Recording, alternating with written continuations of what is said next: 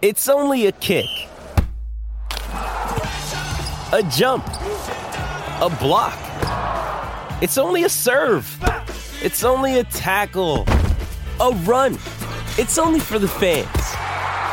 After all, it's only pressure. You got this. Adidas.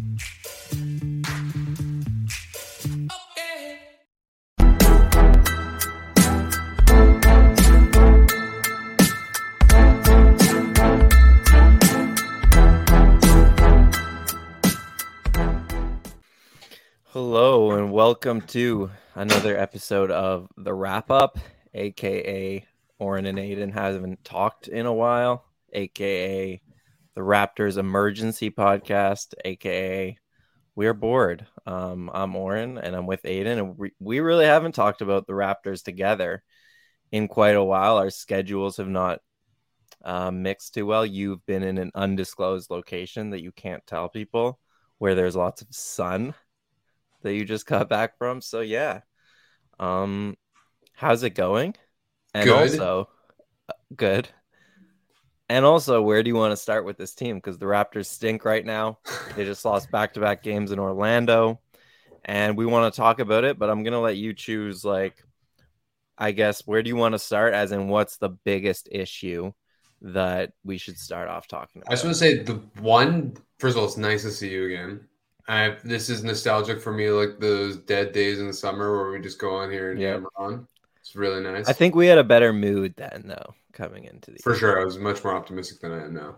But although I'm not that un- Yeah, we'll get into it. We'll right? okay.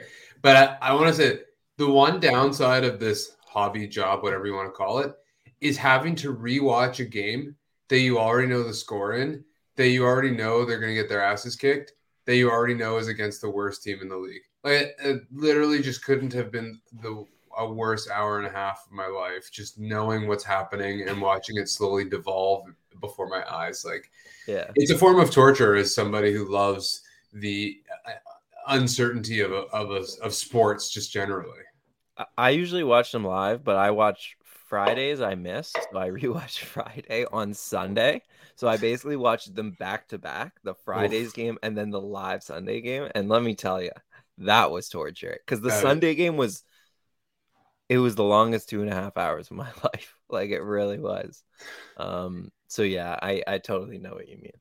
So, so I guess to say is that we, we've come together because it, it there has been like a spike, I would say, in mostly Twitter, but I would but other media outlets about the panic over the Toronto Raptors, right? Like we we've got thumped twice in New Orleans and Brooklyn, or against New Orleans and Brooklyn. Lakers, whatever, and then Orlando is just kind of pathetic. So it's like there's a lot of turmoil amongst Raptor fans, right? So this is our quote unquote emergency pod to discuss that and maybe express our own, you know, turmoil or not. I'm on the side of I'm not all that worried from like a structural point of view. I still believe in the this team's structure to for the most part. I believe in this team's direction wholeheartedly. Um, and I'm very optimistic about certain parts of this team, OG and Pascal being the the, the two uh, most of, of most recently or of this season. That being said, there is something stinky about this team, and it's if you look at it statistically. So I went back in the last two weeks. The Raptors um, are a minus 1.8 in point differential per 100 possessions. The majority of their other stats, other than three point shooting, um, both defensively and offensively, other than those two things, their stats have been more or less pretty good. Like there's nothing when I flick around on cleaning the glass, you go up and down. Uh, you know, you, you press it to see the bottom people, you press it to see the top, and in neither am I seeing Toronto.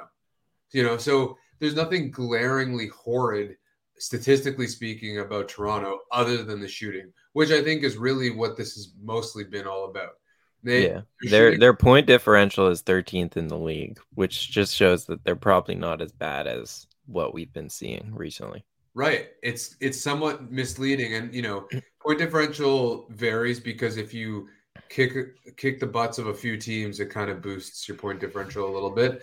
But I mean, it really comes down to the fact that they're 27th in the league in three point shooting, um, offensively in the last last couple weeks, and then defensively, um, they are not as bad as I thought.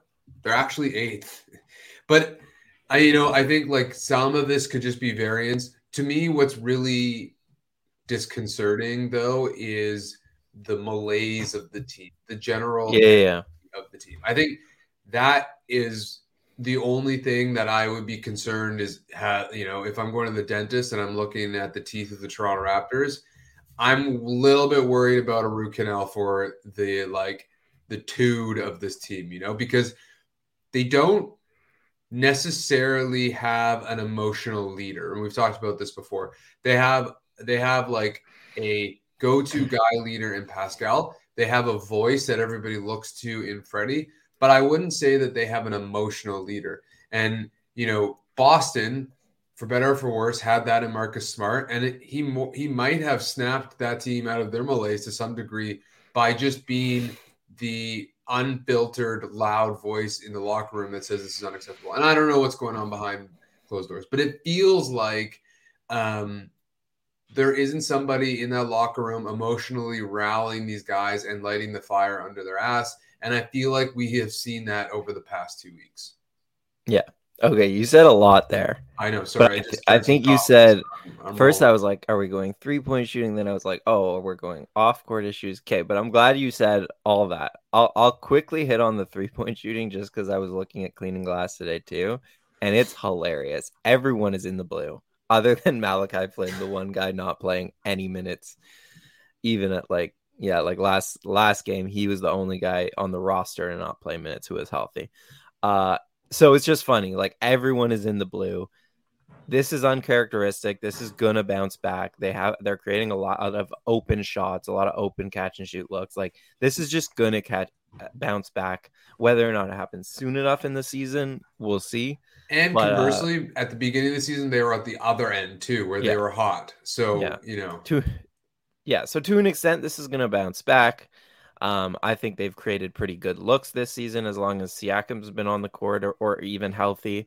And I'm pretty confident in their ability to bounce back in that regard. But let's talk about the the off court stuff because I, I think like I'm right with you. Like when you said you're confident in the the structure of the team and where this team is going, I agree to an extent. Like I I do like Vision Six Nine, and I think there's a lot of smarts to it, and I think the defensive style they play has some real utility at times. Maybe not all the time, but at times, and that's another discussion. But in terms of the structure of the team, I just like you said, something's off about this mix to me. And I wouldn't go so far to say they don't have an emotional leader. I think Fred is that. I think guys listen to him and, and he really has taken that role but but to me something like somewhere in the chain of command somewhere along the chain of messages the message is being lost and we like Kyle Lowry was the guy who basically the Raptors came known as this team that played harder than their opponents every night. And like if they weren't going to do anything well, they were definitely going to play harder and out hustle and out fight and all that stuff. And it was because Kyle set a tone. And whether like I think Fred is the emotional leader, and I think he tries to set a tone, him and Pascal, in the way they play. But you can only set a tone if the tone is being bought by the other, like if the other players buy it and and follow it, I should say. You can only set a tone if it's followed. And I don't think the tone is being followed. I think there's like two groups of players. One is mature, emotionally like advanced and has these reps and like Chris Boucher is a great example of a guy who used to be in the in the other tier but is now like this mature player who every night is as consistent as it gets. But then there's this other group of young guys, Gary, Scotty, like Fred is in his own group this year because he's stunk, but I think he's played really hard. So it's like in a weird kind of group. But there's like Gary, Scotty, and Dalano and Malachi and and all these guys who just don't bring a consistent effort and like energy and consistency um, or focus, I should say. So I think that's kind of where they're at. Is like they have they're trying to kind of play on two timelines. Um, but that only works if both timelines are on the same page in terms of like winning and in terms of like professionalism. And I actually think that's like what's hurt this team the most this year is like a lack of professionalism across the board. Yeah, I don't think so. I do agree with you, Freddie being emotional leader, but he's not expressively that. You know, I, I, I don't think, and I and sometimes yeah, that's you, true. just need that loud, barky, uh, you know, course correction in the middle of a game or in a locker room. And again, I don't know what's going on behind closed doors, so I I, I can only like make some. Well, you you brought up Marcus Smart, and like one thing we do know is like like uh, Fred does not at least in the media he'll never like call stuff like that out. But like yeah. I remember Marcus Smart a year ago is just like they need to pass the ball more. Like yeah. the Jays need to start moving the ball, and like that started changing stuff. Say what you will. So I think that is an example that you can just say definitively the Raptors don't have that. Whether that's the only way to do it or not is its own discussion. Yeah, and the other thing, and passing the ball, something I want to get back to, but the other thing about the energy is that it's not like um, they hate each other or they hate the code. Like it's not. It's something like explicit. You know, it's just that, like you said, the lack of effort somehow seems to reflect something, and it might just be that they're dejected. You know, that like there's just general frustration and it feels like they're hitting their heads on a wall with the same thing over and over again. That's kind of the feeling I get. Like when there's, especially against Orlando, when there's these multitude of defensive breakdowns, right? Like Wagner's getting wide, both Wagner's are getting wide open threes. Um, and, you know, they're looking at each other kind of in frustration or confusion. It seems like the energy is kind of like, like again like oh god like what's going on? You know? Yeah and and i think that, that's compounded by like their failure to score on the other end right right? and you're not yeah. and anybody who's hooped knows that like it's so much easier to play defense when you when you score. Like it's just like and and you know that's one difference between a professional player and a less professional player is that you don't need to score to play good defense a la pj tucker but so I think that's kind of what I'm getting at is that I don't think, you know, I don't think Nurse's lost the locker room or anything like that. It just seems like, like to your point, it might just be it's the young guys, but there's a lot of this going on after a yeah. possession. It's not like, oh, we screwed up, turn around, get back and um, go down the floor. There, you know, it's borderline finger pointing. And and to me, that's what's like disconcerting. Yeah, me too. I don't think you're right. Like, I don't think Nurse has lost the locker room, and I'm also with you. Like, I'm not panicked in terms of like I think they could totally still turn this season around and be really good the rest of the way. I wouldn't. It would not shock me at all if they won like 48 games or whatever this season. But, um, I'll say I asked like Thad Young about this kind of like because I I, felt the same way in terms of like they're not playing with the same enthusiasm for each other and right. stuff. And like that's a good way to. I was just like, yeah, like you played the Celtics, and every time the Celtics like do anything, their bench is going crazy. And I was like, it's a really stark difference. And he was like, yeah, we're not like the loudest, but we're still talking to each other on the side, and we're still helping each other off off the ground and all that stuff.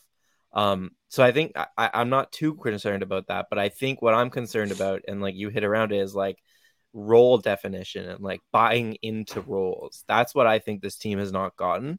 And this is where I kind of blame the coaching staff a little bit, where at least like we were talking a lot about continuity in the offseason, building on court chemistry in the offseason. I think part of that should have been role definition in the offseason. Like, why not? You're playing together, figure out who's going to be doing what on the court and where.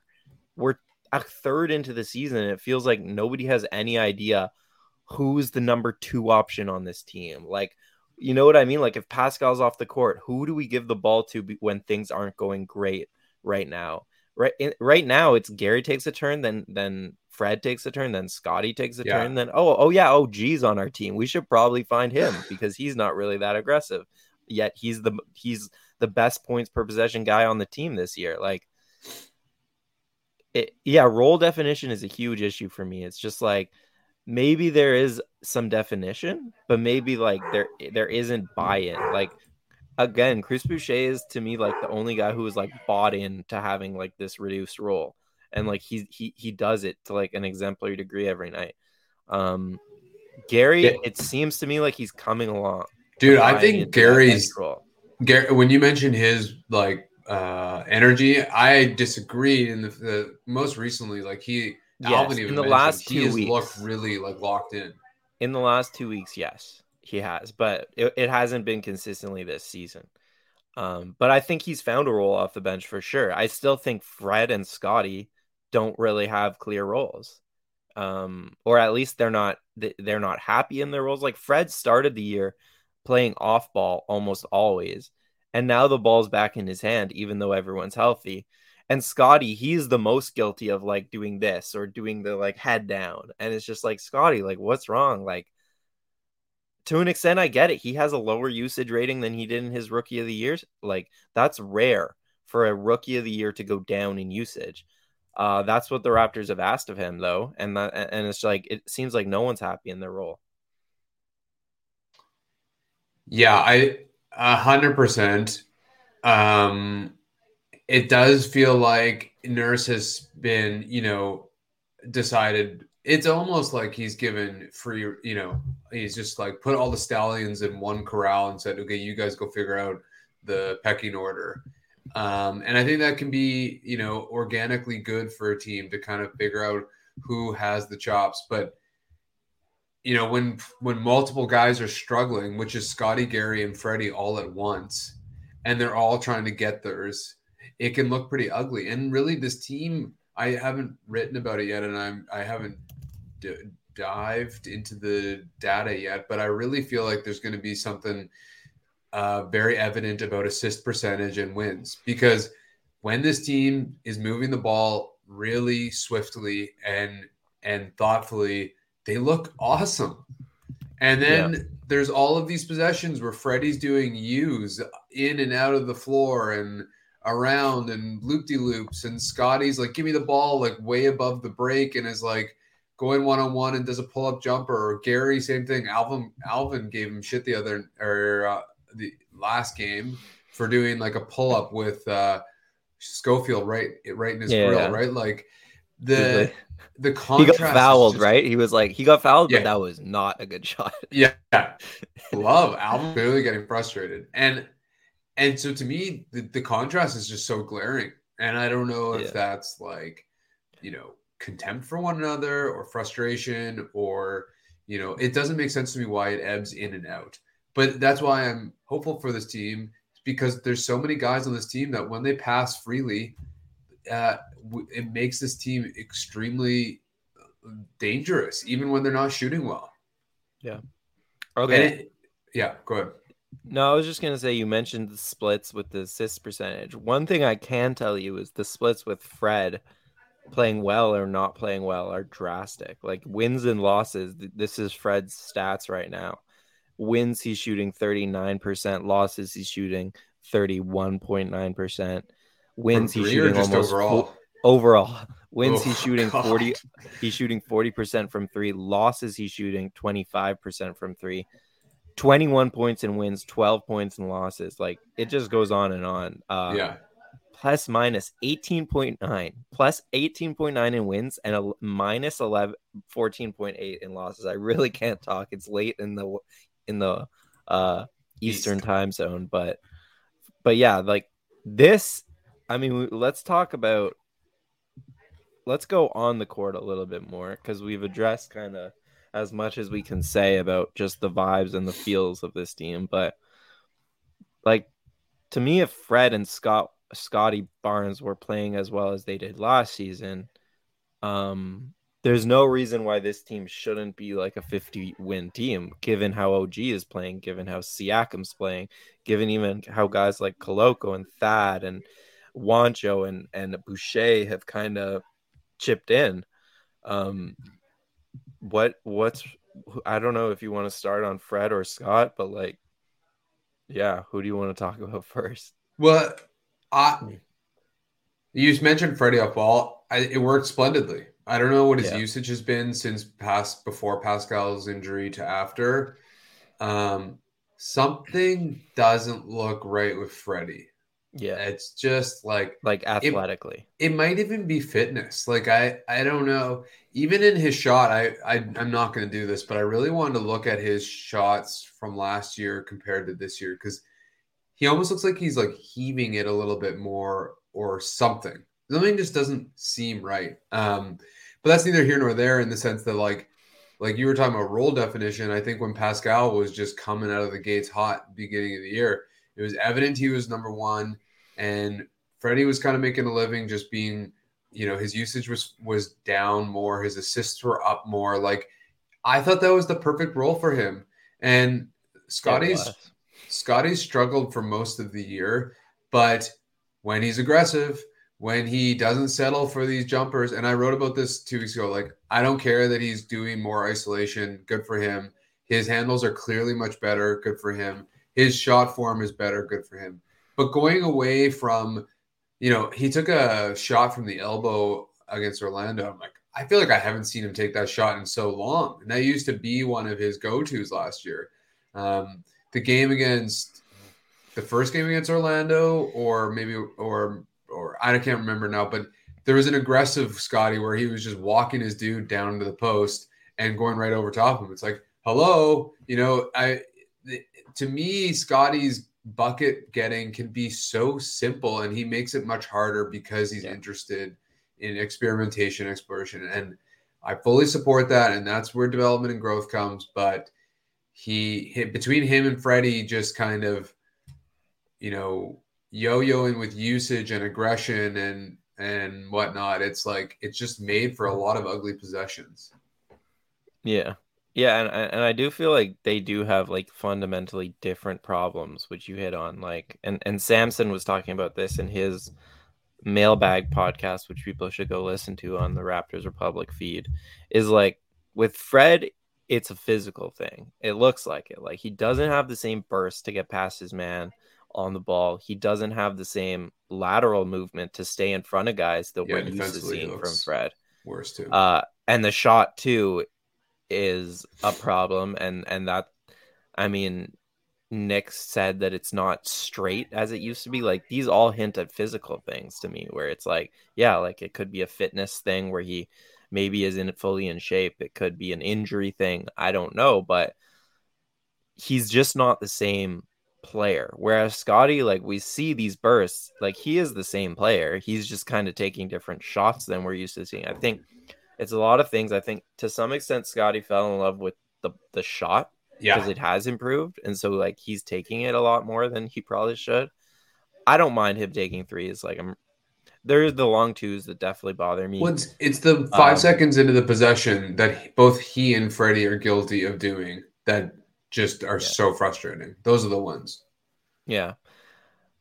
Um, but yeah, with Scotty, that's why I went at the beginning and said there's kind of two groups, and one group is kind of professional and ready to win, and one is a little immature. I think Scotty, like with his approach really on both sides of the ball, the defense we can talk about after, but like offensively, it's kind of just immature. And like I was just watching Giannis play uh the Warriors, and I don't know, he got to the line like 25 times, but it's like Giannis is the perfect example of a guy who is like unashamedly going, driving to the basket, um, and just like being the aggressor and initiating contact and all that stuff. And I'm not saying like Scotty has the same handle or athleticism as Giannis does, but it's just a mentality thing more than anything. there's there's Ben Simmons who's afraid to do that and who's afraid to go to the free throw line. And then there's Giannis.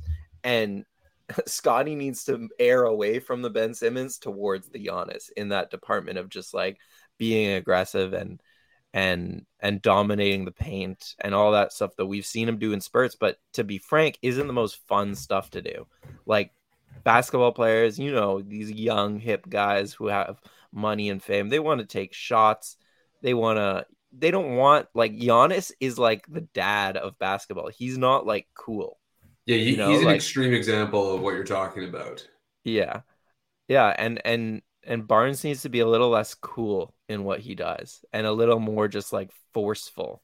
He used and, to be that guy though, right? Like he used to be the gritty. I mean, that's what I think I loved about him is he was yeah. coming, he was blossoming into this all-star rookie of the yeah. year and at the same time being this gritty like asshole essentially yeah i feel like he appealed to the new school and the old school for those yeah. reasons yeah and he's totally that grittiness and i i disagree with you in that we don't know that it's not physical with scotty either because he yeah. his his movement looks kind of off as well um and you know the, i've never seen somebody roll an ankle so many times and yet be totally able to play. Like that, yeah. I'm not that there's no there's no commentary on Scotty whatsoever. I'm sure it hurts his shit.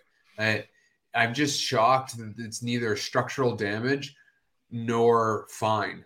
You know what I mean? Like it just keeps happening over and over and over again. And usually you re- like so that's weird to me. And then there's also this knee thing, and whoever who knows what else. So I think that could be some of this. But I think you're right that, you know, and it's funny, there was this whole Twitter storm thing about can we or can we not criticize Scotty's like on court attitude or you know uh expressions right like do we have to give him the benefit of the doubt and not read into it and stand stand by? Or do we have to like read overly read into this and say like this is not good? Um and i know grange just wrote about something about masai sitting scotty down and talking to him. Whatever. Like none of this is systemic or like profoundly wrong, but I it to me it there is a contrast of the energy and intensity that Scotty once put into the game versus now. Whether yeah. it's frustration, disinterest, prima donna, injury, I don't know what the answer is. It could be all of the above, but there's something going on. And it's it's hurting yeah. this team quite significantly. Yeah. And I use the word maturity because like to me, it's not like the end of the world long term. No. Like Scotty, I think is going to be fine long term. There's nothing that's kind of happened this season, skill wise, that's made me feel any lower about his ceiling. But it just seems to me like he's the second year player who has a year under his belt, doesn't have as much to prove as he did in that rookie of the year season where he wanted to win that award and and doesn't have the same fire under him or or for whatever reason. So I think he's to find that maturity and that professionalism. It's just a matter of kind of when. Um, because, yeah, like the defensive end of the floor is its own problem where he really has pr- a trouble locking in on that scheme over the course of a full game. And he'll have really nice moments. I thought last game was a good improvement for him. Yeah. Um, but then he'll he'll have these moments where he loses his guy just too often.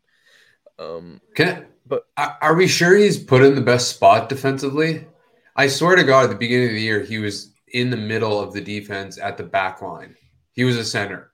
He was playing center position when they had Gary starting in the like the old lineup. Mm. And and then all of a sudden, halfway through the season thus far, he's guarding point of attack superstars. Like he's guarding Luka Doncic. I don't know if yeah. that's planned because of pick and rolls and they can switch more easily. I don't know what that was, but over and over again, they had him way overextended. It's like, why can't we hide Scotty or not hide him, but put him in places where he can excel, which is he's a brainiac. Let him be the team defender. Let him like wander and be on the help side and read plays. And, and he did that in the Orlando game last night. He had an interception and you know kind of ran the floor. Like i don't know why we're not doing that with him instead of putting him in these more precarious situations. Yeah i think that's fair. Um they've moved a little away from it i think recently yeah they have. like putting him on all handlers but yeah we'll, we'll see. Well that's also why this season is so hard for me to judge because it's like is this a developmental year like or or do like where is the coaching staff at but anyways that's that's a bigger discussion we can get back to i want to talk about this question, like just to you, what what are you more concerned about right now? The defense or the offense? Uh, the defense is like it's actually not that bad when you look at the numbers. It's the not. Is, is ranked 14th. The defense is ranked 10th. However, the half court offense is ranked dead last at 30th. And the defense, if you look at effective field goal percentage, which is just a part of defense, but how efficiently they're shooting when they do shoot, um, 55.8%. That's 27th in the league. Am I sharing my screen? No, sorry, I was I meant to. So yeah, what's what's kind of more concerning to you kind we, of in the long term this season? What's kind of crazy is in since well this entire year, but I I wanted to look at um their the last two weeks, but um the, their half court so their half court defense right now is not that bad. It's 16th in this little like in the last two weeks. So I think I think that's eight games maybe. Um, so it's, it's pretty good. You know, yeah. it's actually been the transition defense that's been horrible. Um, hmm. They uh, let's see here, they're 25th in points per possession allowed in transition. So that's in the last it, two weeks. In the last two weeks, so that's indicative of you know kind of what we're talking about: not hustling, not getting back, and you know like the question of am I more concerned about the defense or offense? The thing is, is that you're basically asking me, am I concerned about the strategy of the Toronto Raptors? Because they know on offense they're not going to be, you know, hot to trot. They're resting their laurels and their success on the defensive end, you know, increasing the possessions through turnovers and offensive rebounding, getting out in transition, forcing the teams into awkward shots, blah blah blah. Like this team is about thriving on the defensive end and hoping that they can maintain a status quo on the offensive end. Um, mm-hmm. And so the defense has been crud, and you have to ask yourself: is like, is this a worthwhile venture? Is this a long term strategy? Um, and we've seen in the playoffs and in in serious games, high competitive games, it hasn't worked. You know, um, so I think I'm more concerned about the defense. And really recently, like you watch some of the like there's been so many misplays, like nobody's closing out, two guys are closing out, 4 mm-hmm. guys are closing in on a driver, which I think is part of the scheme, but like it makes no sense when you to have four guys stepping into the paint on a on a penetrator when you know it just doesn't make sense. So like something's not right. Either the scheme's not working or somebody in the uh, groups that are being deployed is not not pro, um, fulfilling their role properly. I'm not really sure. I think Koloko's really struggled lately too. But it's definitely the defense that I'm most concerned about at this point. They they're not the gritty, mean Chicago Bears 1980s like defensive ten, uh, group that I was looking forward to. Chicago Bears? I don't know. I think they were like weren't they like mean mugging dudes back in the I, day? No, I, that reference went way over my head. Mike Ditka, yeah. something, something, something. I'm also, also no Precious Achiuwa, which is which is yeah. we should mention for sure. Yeah, but I'm in agreement with you for sure. Is is the defense like even when you look at the guys they've played, it's aired towards defensive guys, Dalano over Malachi, for example. And so you would think that like their defense would be really good. Um it hasn't. And like, yeah, considering the size they play, they should have a good defense. And it's been very middle of the pack. Um so that's and also on offense, like honestly, I think they've created better looks this year than they did last year. For sure. Just like eye test. Like Pascal has been so good, such so a good passer this year, and that that I'm not as worried about the offense. Like I honestly think this could be a decent offense, and it, especially if you add a little bit of talent. But um, defensively, the most concerning thing, like this is the real reason I wanted to have cleaning the glass up here, is like they have this whole strategy where even now like they're starting Koloko. So like really everything they're doing is in order to take the rim away. Like like that's why they pinch so many guys into the paint is because they want to stop the penetration. They want to collectively protect the rim. And yet opponents are getting the rim on 35.7% of possessions. That's 24th in the league. And like a Nick Nurse team has never been anywhere near that bad. And accuracy wise, they're hitting 69%, which is third last in the league. And again, like even last year and even in the Tampa year, they were better than that. so it's like the rim protection has completely gone out the window. And I think a lot of that is because of the breakdowns you talked about where guys are just getting layups, like if they are getting to the rim, uncontested layups way too often. And I think there are, yeah, it's definitely both. Like the personnel wise, you just can't have more than one like weak defender in this system on the floor at a time. And the way Fred's playing, he's become kind of a weak defender in, in, some scenarios, at least in terms of ball containment. Scottie is definitely a weak defender. Gary at times is a weak defender. And so it's just like Koloko, outside of like protecting the rim, he's a weak defender. So um yeah, there's just too many mistakes. And that that it, it's also on the scheme because as brilliant as the scheme might be in Nick Nurse's head, if they cannot execute it consistently, it doesn't matter. And it's like you have all this summer, you have all this continuity, bringing the whole team back, and it's like they still can't execute your scheme, man. What are you gonna do about it?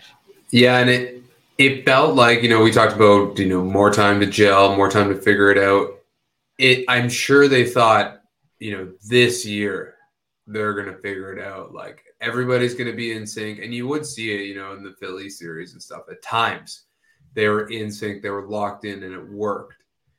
But I, at some point, you got to ask, like, how long are you gonna push this strategy along? You know, and and is it even sustainable? I think that's the other question. Like, I think part of the frustration is not is not for those of you not watching, Oren is now walking out of the room. So I'm now talking to myself, which is fine. I can do that all I need to. But to me, oh, he's getting his charger. Okay.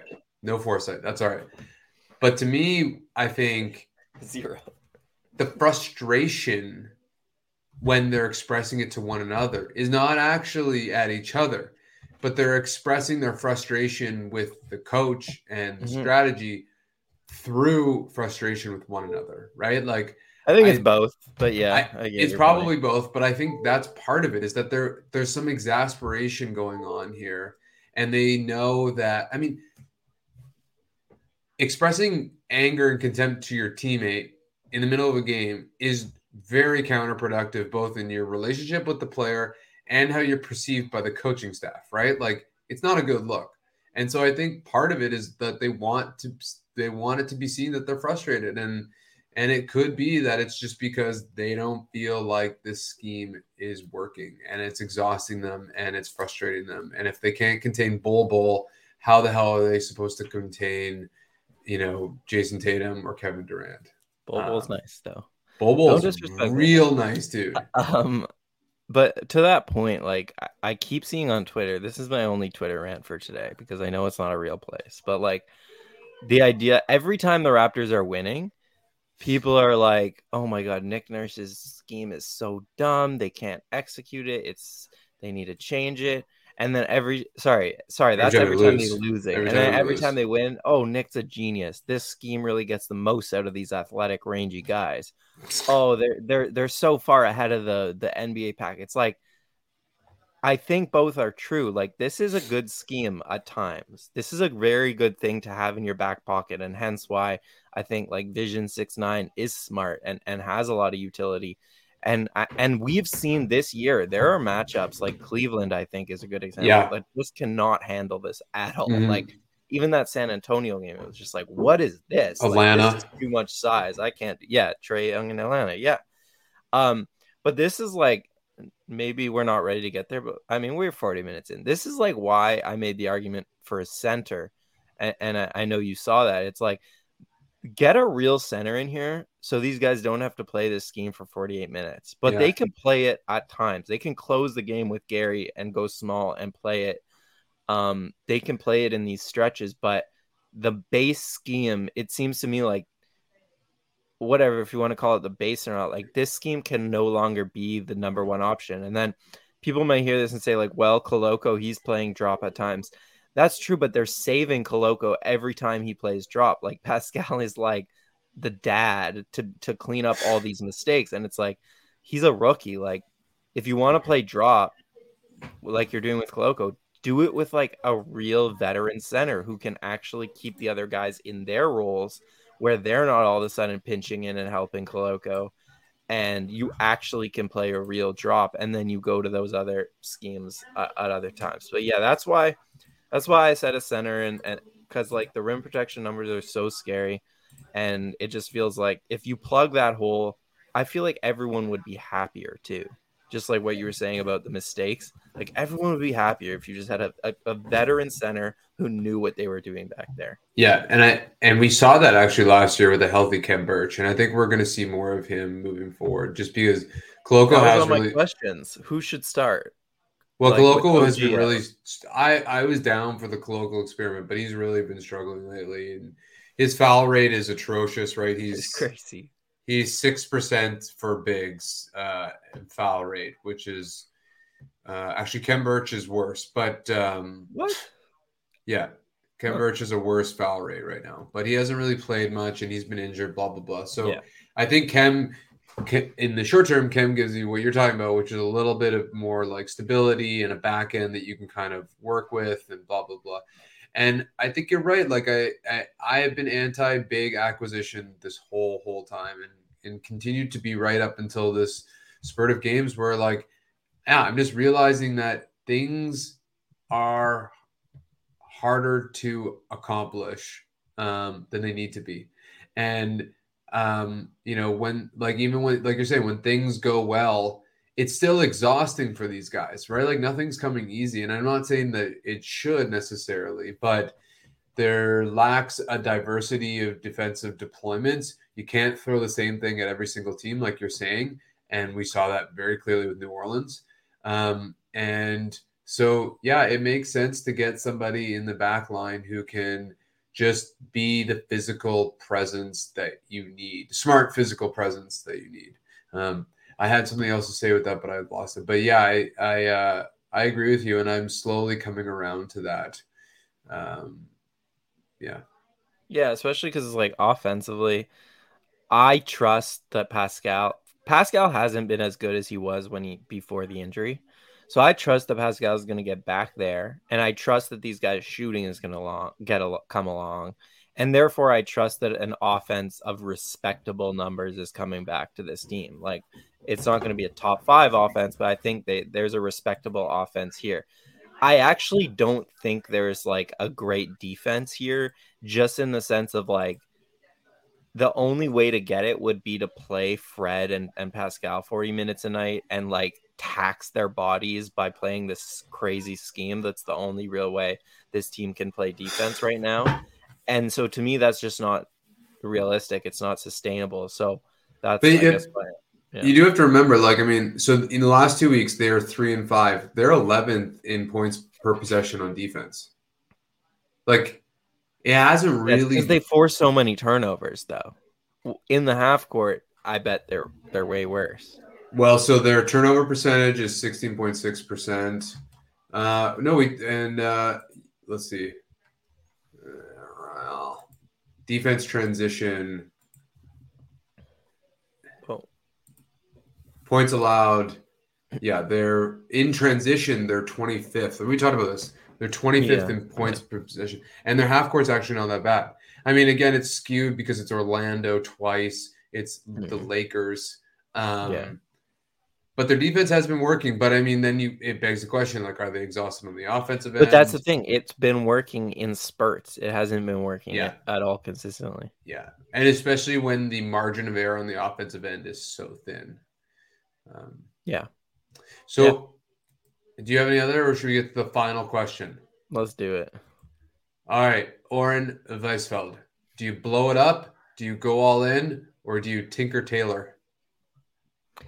Um, you definitely don't blow it up because you have Pascal on your team and you're too talented to tank. So I'm somewhere between Tinker Taylor and go all in. Like I'm definitely for going all in. I have been for a while. I've been on the KD train. I I was, you know, somewhere on the Donovan Mitchell train. We had a long talk about it, but we were both thinking about it. I was I was close to it for sure. Um which is a big what if right now, but that's another conversation. Um, yeah, like go all in is. I'm not like they definitely shouldn't make a panic trade to like get any star that's available or anything, but the right type of superstar for sure. I think they should they should go for it. But like this trade line this year, they at least need a tinker tanker, and like they need tinker to start tanker. bringing talent into this team. Um, if nothing else, but to like keep Pascal happy because he's up for an ex- he's up for a contract extension soon and like he's the priority. He becomes the guy you need to resign. So you got to start at like they're the only team. We were just talking about this. Me and uh, I think it was Will was saying this. Like they're the only team with like a top fifteen player in the league. You could argue top ten, whatever. That has all their future picks and like yeah. hasn't started building around that top fifteen player in like a a way where it's like you're shelling out your future for your present. So like they need to start that process, whether it's bringing in a, a kind of a starting caliber center, shooting, obviously, like a backup point guard, obviously. Um, whatever like certain deals are going to be on the table certain deals aren't but they they need to start the process of adding talent just like boston did around the the jays like those guys were struggling they still brought in Derrick White and they, really they waited them. a they waited a long time. Oh yeah, I think they should wait until the deadline. This team needs to figure their shit out. Oh, sorry, on their own.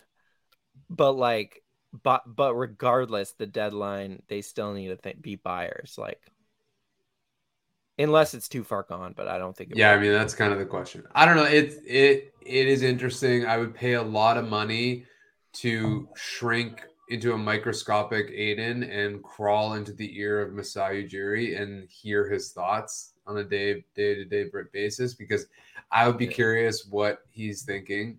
Um, you know, he is he is known to pull the trigger when he has to, and he's known to to sit on his hands for long periods of time until the Ibaka and PJ Tucker trades finally happened after years. You know, mm-hmm. so he will i mean you know in some respects that's one of the greatest attributes of a gm is knowing the exact moment to pull the trigger. Um, and i think it's we all know that that's not it's not it right now you know like well yeah but i think the front office deserves some blame in terms of like it feels to me like they've struck out a few times here. And now they're putting themselves in a bit of a position where you need to start making moves rather than out of like a place of comfort. It's in a place of yeah. They've gotten cute. We've heard about cute. we've heard a lot about Poeltl rumors in the past. We've heard about Brogdon having an offer on the table for a backup point guard. Brogdon didn't want to come. We've heard Andrew Nembhard. They liked him at the draft. He goes two picks ahead of them. We've heard a lot of stuff about them trying to improve these positions and striking out. Um, and I'm not saying they should have like went overboard and just paid anything to get them, but I'm saying like they have put themselves in a position where it's no longer very comfortable. Like they need to start adding talent. Yeah, no, I agree, and I think they, you know, I think they were biding their time a little bit on yeah. Flynn. You know, I think they they they wanted to see if year was this year three year yeah. year three so. that they I think they wanted to see if he could grow. And I mean yeah I mean I don't think we're going to talk about this now but like also Nurse and his minutes and his bench like we're seeing you know there I saw uh, Samson and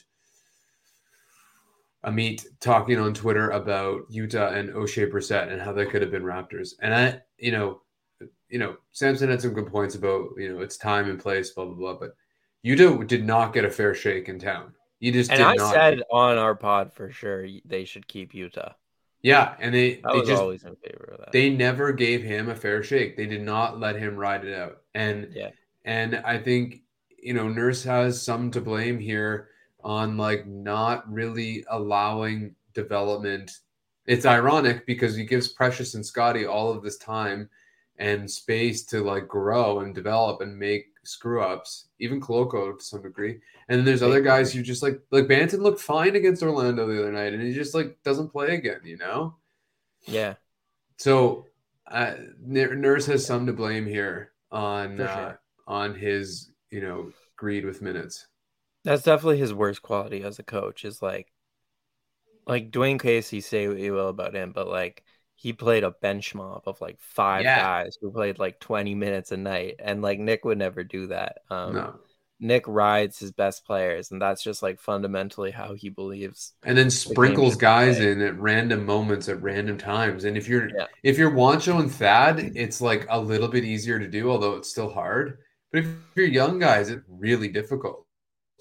And like uh, Malachi this year, I think has done everything asked of him. He's come in the game, he's hit shots, he hasn't been bad defensively, he's moved on from the ball.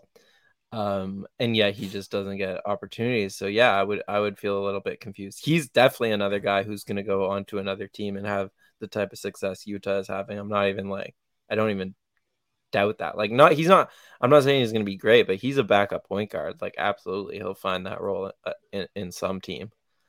Um, Yeah. probably won't be the Raptors, so that's okay. Huh. That was good. Anything Yeah. else?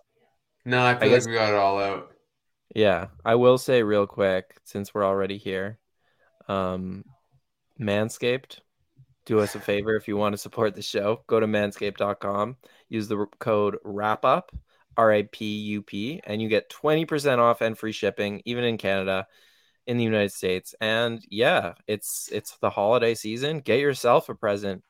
Uh get your get your boyfriend a present, get your friend a present, get your family, you know? It's great. Here's an idea. great great thing.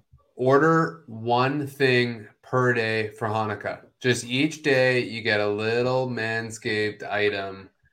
A little treat. Yeah. Yeah. No, it's a good product. I used I used the Did you? What'd you use? Yeah, the the- lawnmower Oh yeah, and for my balls. Yeah, it was great. Very easy to not hurt yourself or cut yourself for an idiot like me. that's important. Um smooth. Yeah, it's a good product. Anyways, that's I've used the buzzer. I've used the buzzer on my scrotum before and nicked it, and it's like it's not fun. So having a tool where I can avoid that, I'm into. Yeah. Yeah, you don't want to nick. You don't want to nick because then you go in the shower or the bath and you really feel it. You know those ones? Like You don't want to nick it because then you got to nurse it. Exactly. This segment was sponsored by Nick Nurse, the Manscaped. No, no, no. All right, All right. that's good. I think good place Yeah. to leave it. I'm gonna go watch the Fabelmans. Got a little torrent downloaded. So Um, we uh we're back Wednesday tomorrow night. I won't be here, but we are playing the Sacramento Kings, who I think they got whooped by Philly as we're filming this. If I'm not yeah, they did, and, and their starters rested, so they'll be well rested. Okay. But yeah, big game for the Raptors tomorrow. All All right, thanks to all our podcast listeners. Thanks to all our YouTube listeners. Be sure to like the video, subscribe, all that good stuff, and um, we will we will see you on Wednesday night after the Raptors game. Um, we'll be back then. The Rap Up crew will. All right.